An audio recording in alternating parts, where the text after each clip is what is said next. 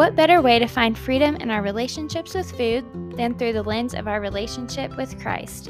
Join me as we discover what the Bible has to say about nourishing and loving the body that God has given us. Let's experience the true taste of freedom by filling up on the one who can satisfy all of our cravings. Now, let's go ahead and dive into today's conversation.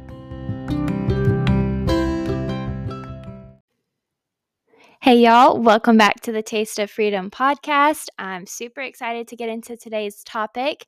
But first, just wanted to check in and see how your challenge went from our last episode. So, for anybody that doesn't know what I'm talking about, be sure you go back and listen to that previous episode so you can join us in taking on this challenge. But for those of you that have completed it, I hope you learned something about yourself and hopefully something about the way that God views you as well. I know I definitely found it interesting just to notice some of the patterns in my life that I hadn't necessarily noticed before. And I feel like I definitely notice more of those negative thoughts more quickly now rather than them just being the natural, normal part of my thought life. So I just believe that as we continue to put this discipline to practice, the more we'll be able to change the way that we view ourselves. So eventually we can build confidence that's not rooted in anything that we've done or anything that we could ever do, but solely in what God has done and what He has to say about us. And not only will this impact the way that we view ourselves, but eventually, I think this will bleed over to the way that we view others as well. So, as we get better about recognizing these negative thoughts, you may notice that you can point them out a little bit easier in other people when they're talking about themselves as well. So, I would just encourage you to not be afraid to kind of call those out of your friends when they're speaking about themselves negatively. I know something that I love about living with my roommates is oftentimes when I say a little comment, you know, like, oh, I just feel so gross today, or I feel so fat, anything along those lines, like they'll call me out and say, no, ma'am, we do not speak like that in this house. And it's just a funny but practical little example of a way that helps us keep from normalizing that negativity and feeding into it, which I know can be so easy to do. So, those are just some thoughts that I had about the challenge from the last episode. And hopefully, if you haven't had a chance to do that challenge, I strongly encourage you to do it. And for those of you that have done the challenge, um, I would just encourage you to kind of take that to that next that next level of seeing how you view other people and if you have the opportunity to encourage people to view themselves in a more positive light and in a way that more aligns with how God views them and just shoot down those lies so that they're not normalized for the people around us either. So it really makes me think of the verse from Ephesians 4:29 of just encouraging us all to build others up according to their needs that it may benefit those who listen. So I just hope and pray that that is what our words will be like, um, both about ourselves, but also about others. And also, we can encourage others to see the, use those words for their own bodies and their own insecurities and things like that as well. So, now let's go ahead and get into today's topic. So, I know you may have seen the title of today's episode, which is Is Your Body a Temple or an Idol? And you may be thinking the whole saying of your body is a temple can be so common and cliche, and you probably could have guessed that I would be doing an episode on this just with the theme of this podcast but I really want to dive into some of the implications of what this means for us and maybe shed some light on some things that maybe you haven't necessarily considered before when you've just heard this phrase thrown around. Because when we look closely at what all the Bible has to say about a temple, the fact that he calls our bodies a temple might just blow your mind. I know it just is such a helpful reminder for me. And the more I look into it, the more I'm just baffled by the fact that he compares our bodies to such a holy thing. So, to start out, let's take a look at what a temple is. So, a temple, of course, is a place of worship. So, it's a place for people to experience God's presence, essentially. And if we look in the Old Testament, temples were so intricately designed, built, treated, and there was just extremely high standards for everything that was even allowed into the temple. And looking specifically at Solomon's temple, which was the first temple, this took 30,000 men in seven years to build. So when I think about that, I mean, 30,000 men, you could think of, you know, a decent sized university, like the whole population of the school working on this one building over seven years. Like, that's quite the production. Um, and if you want to check out all the details about how the temple was built, I mean, there's all kinds of intricate details, which I think are pretty fascinating, but you can read all those in First Kings 5 through 8 if you're interested. But once the temple was completed, Solomon then offered a fellowship offering to the Lord of 22,000 cattle and 120,000 sheep and goats, along with some burnt offerings, grain offerings, and the fat of the fellowship offerings. So I just can't even fathom that many animals. That is a lot of work. Um, but that just is some evidence to show you what a big deal it was to dedicate this temple that was so just masterfully designed and was created to just express the magnificence of the one who dwelt within it. So, um, they obviously wanted to have this whole celebration to dedicate this temple. And then only the high priest could go into the innermost parts of this temple because it was considered such a holy place because it's where God's presence was felt here on earth.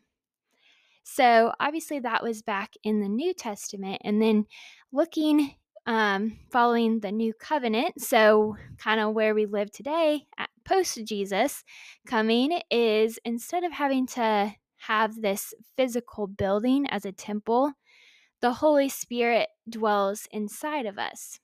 So I know that's another thing that if you've kind of grown up in the church, you've probably heard it since you were a little kid of the Holy Spirit lives inside you.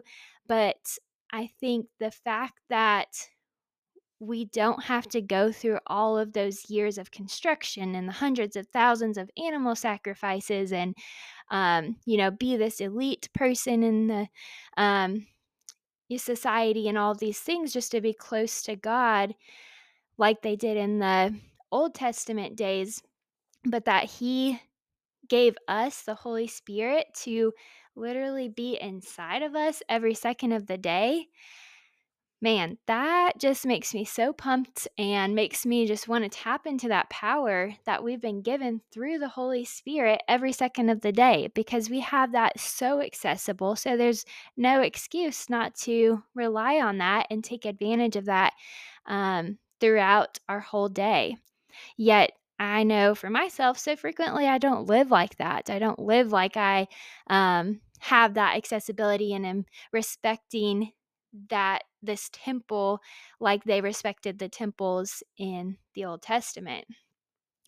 So I think it's just such a good reminder. And, you know, we serve the same God, and God is not one that changes. So He is equally as holy now as he was back then, but I think a lot of times we can forget to treat him like that and honor that. So, like in 1 Corinthians 6 20 through 21, it says, Do you not know that your bodies are temples of the Holy Spirit who is in you, whom you have received from God. You are not your own, you were bought at a price. Therefore, honor God with your bodies. When we grasp that concept of what all went into building and respecting and honoring a temple, to think that is what our bodies are being compared to, that is a huge deal.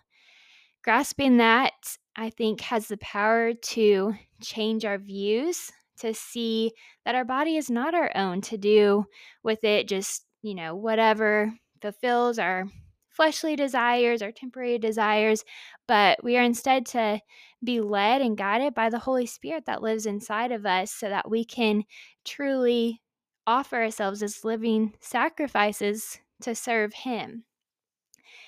And for me, that truth just inspires me to want to care for my body and value it so much more, not because of, you know, any little earthly thing like, say, how fast it runs or how it might look in a certain outfit or any little um, temporary, fleeting um, characteristic, but it makes me want to care for my body more because it is the very home of the Holy Spirit and because it was perfectly designed, just like the temple in the Old Testament is perfectly designed and masterfully created to be a place of worship and also to be a place where others can experience the presence of God. So, if we are to live in light of that truth, I think that can truly change everything for us and for the way that other people even view us.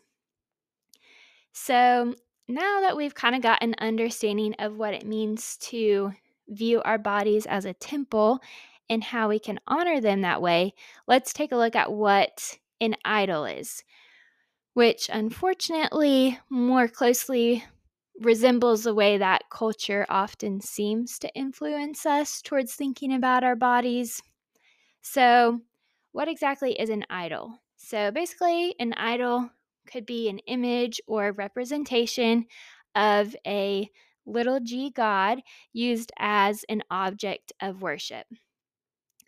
So, how can a temple, which is a place of worship of our God, coexist with an idol, which is basically a fake thing that is used to worship anything other than our God? Well, maybe you're thinking, I definitely don't idolize my body because I hate this and this and that about the way that I look. So that's just not an issue for me. Well, if that's you, um, I think that's probably could be a lot of people too. You can also consider an idol not to be just something that you necessarily love more than God, but it could even be something that you think about more often than God.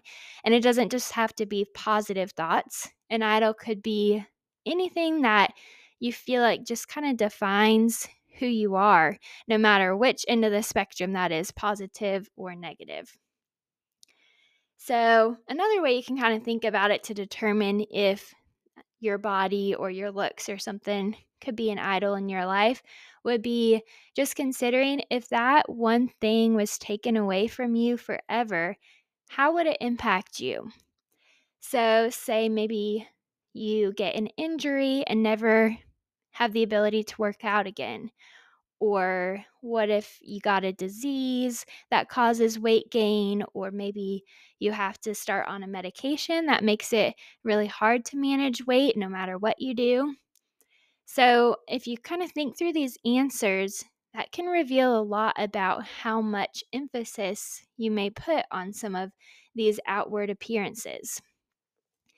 I know for me, if I'm being honest, these are some pretty hard scenarios to even think about because I do so value being active and healthy and all of these things. And realizing how devastating these scenarios would be to my life if I were to, you know, experience any of these, it does reveal to me that there are definitely parts of me that idolizes these things and views these factors as contributing in a large part to my identity.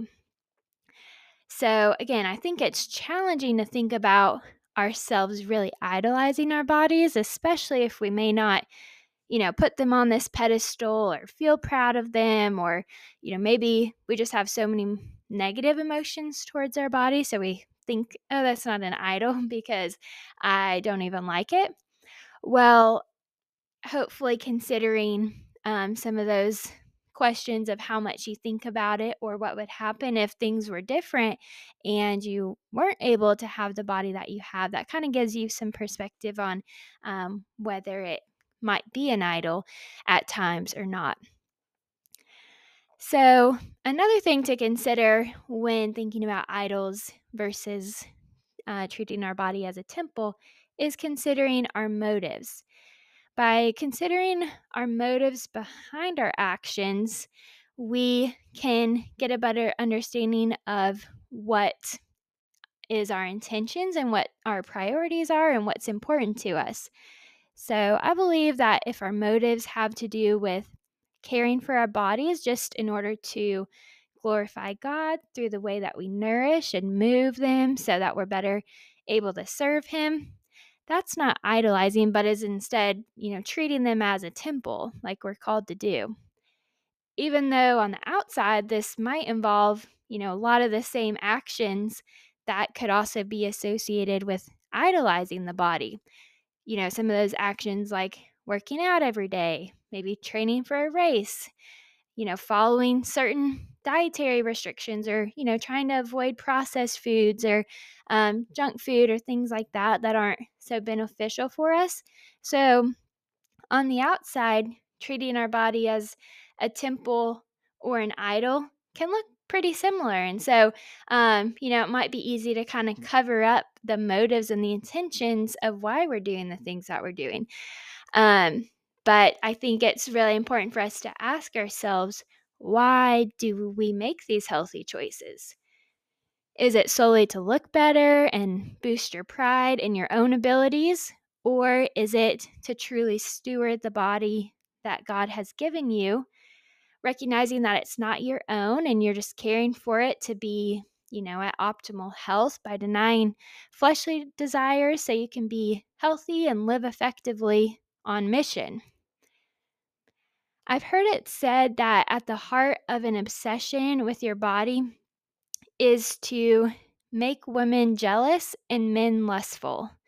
This, of course, is from the women's point of view. And um, for any men listening, maybe you can relate to the reverse of this being the heart of your obsession with your body could be to make other men jealous and women lustful that really hit me because I think it can be so relatable if we're honest about our intentions and motives for wanting to be healthy and look a certain way.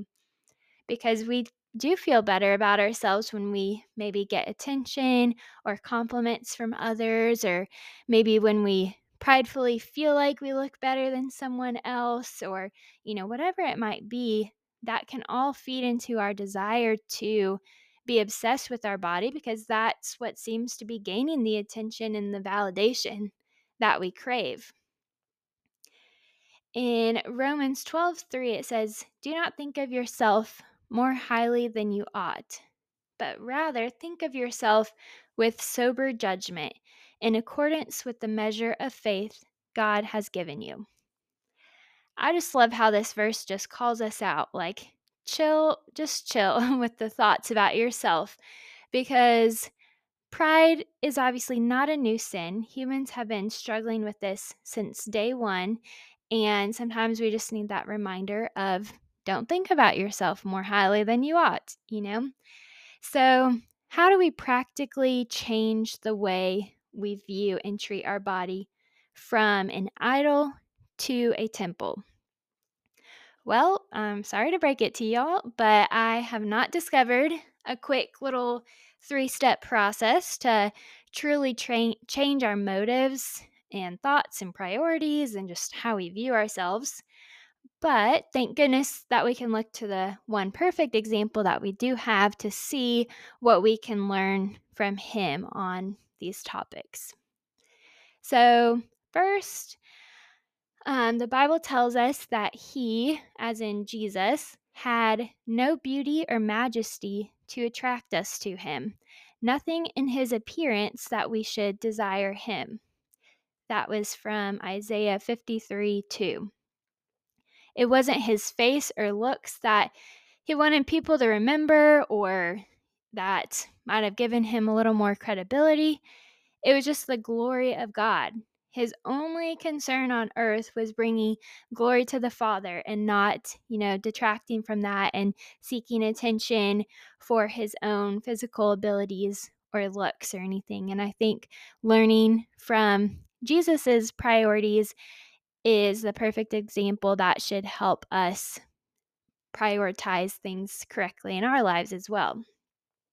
Second, we see God's priorities in 1 Samuel 16 7, which tells us that the Lord does not look at the things man looks at. Man looks at the outward appearance, but the Lord looks at the heart.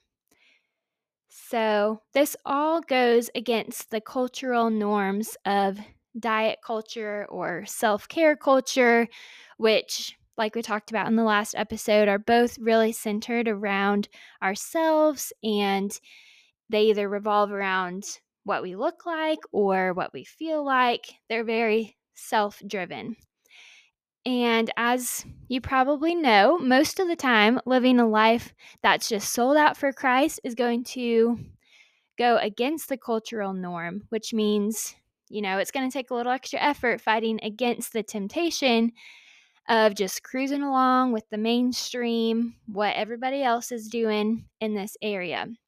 So it's going to require a little fight, a little diligence, mindfulness to not give in to the ways that culture is influencing us to live, which can be so easy to do.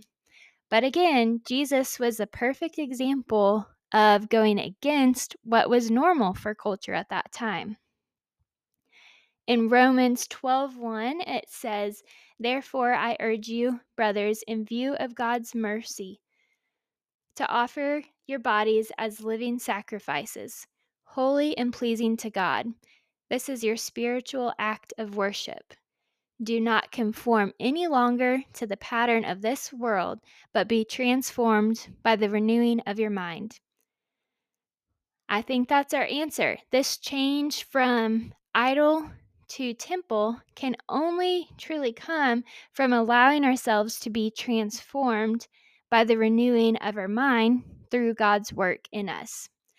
So, when we allow ourselves and our thoughts to just obsess over our appearance, when we just waste heart space longing to maybe look like someone else, um, have the body of someone else, the fashion of somebody else, when we starve ourselves or punish ourselves, even hate ourselves because we don't meet some, you know, set standard that we have or that we see on social media, or when we neglect to protect and care for our bodies out of laziness or a lack of discipline or we just desperately try to hold on to and maintain this standard of beauty that the Bible so clearly tells us is temporary.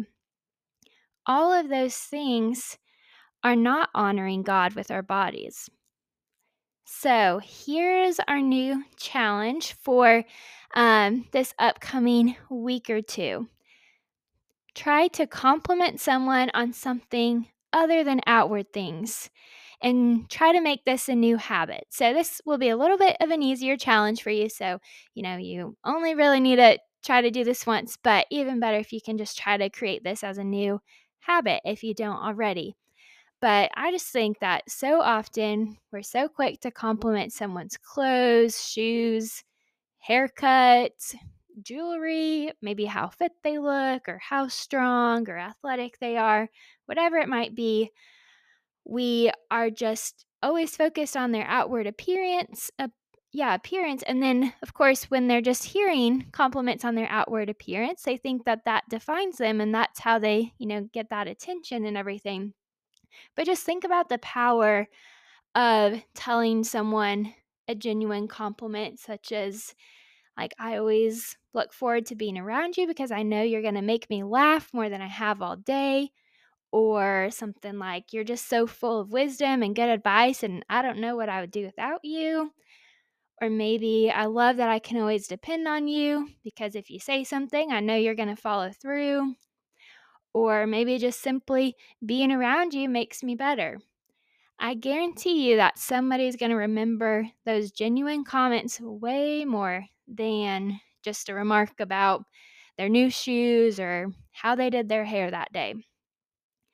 I also think that by having a goal of complimenting others on character traits or deeper qualities that you appreciate about them, not only is that going to reinforce to them that they're so much more than their outward looks, but I think an added bonus to that is it's also going to help to train our minds to look beyond the surface in the way that we view other people. Um, so we're going to be seeking and searching for character qualities instead of just, you know, outward appearance focused compliments that we can give, which can eventually, you know, change our own thought life from revolving just around our own looks and body and how it maybe stacks up to those around us or you know maybe being concerned with how others are thinking about us or seeing us and what you know all of their opinions i think this can really develop into a habit that you know starts with our words but then turns into impacting our thoughts which then impact our beliefs so, because an idol develops through what you spend the most time thinking about, let's focus on just training our thoughts to see ourselves and each other more like God does, and let's build each other up in that way. So, allow God to transform the way that you see and treat your body more as a temple than an idol through just depending on Him to renew your mind through you know, adjusting your thoughts, your motives, your desires, so that they all align with His. So you can truly experience freedom in this area. So don't forget, your body is a temple, a place of worship, and the place where the Holy Spirit dwells. So care for it, protect it, and value it. And I'll leave you with Paul's words from 1 Corinthians 10:14, which says, Therefore, my dear friends, flee from idolatry. Thanks so much for listening, y'all. Be sure you stay tuned for the next episode. But until then, get out there and enjoy the taste of true freedom. I'll see you next time.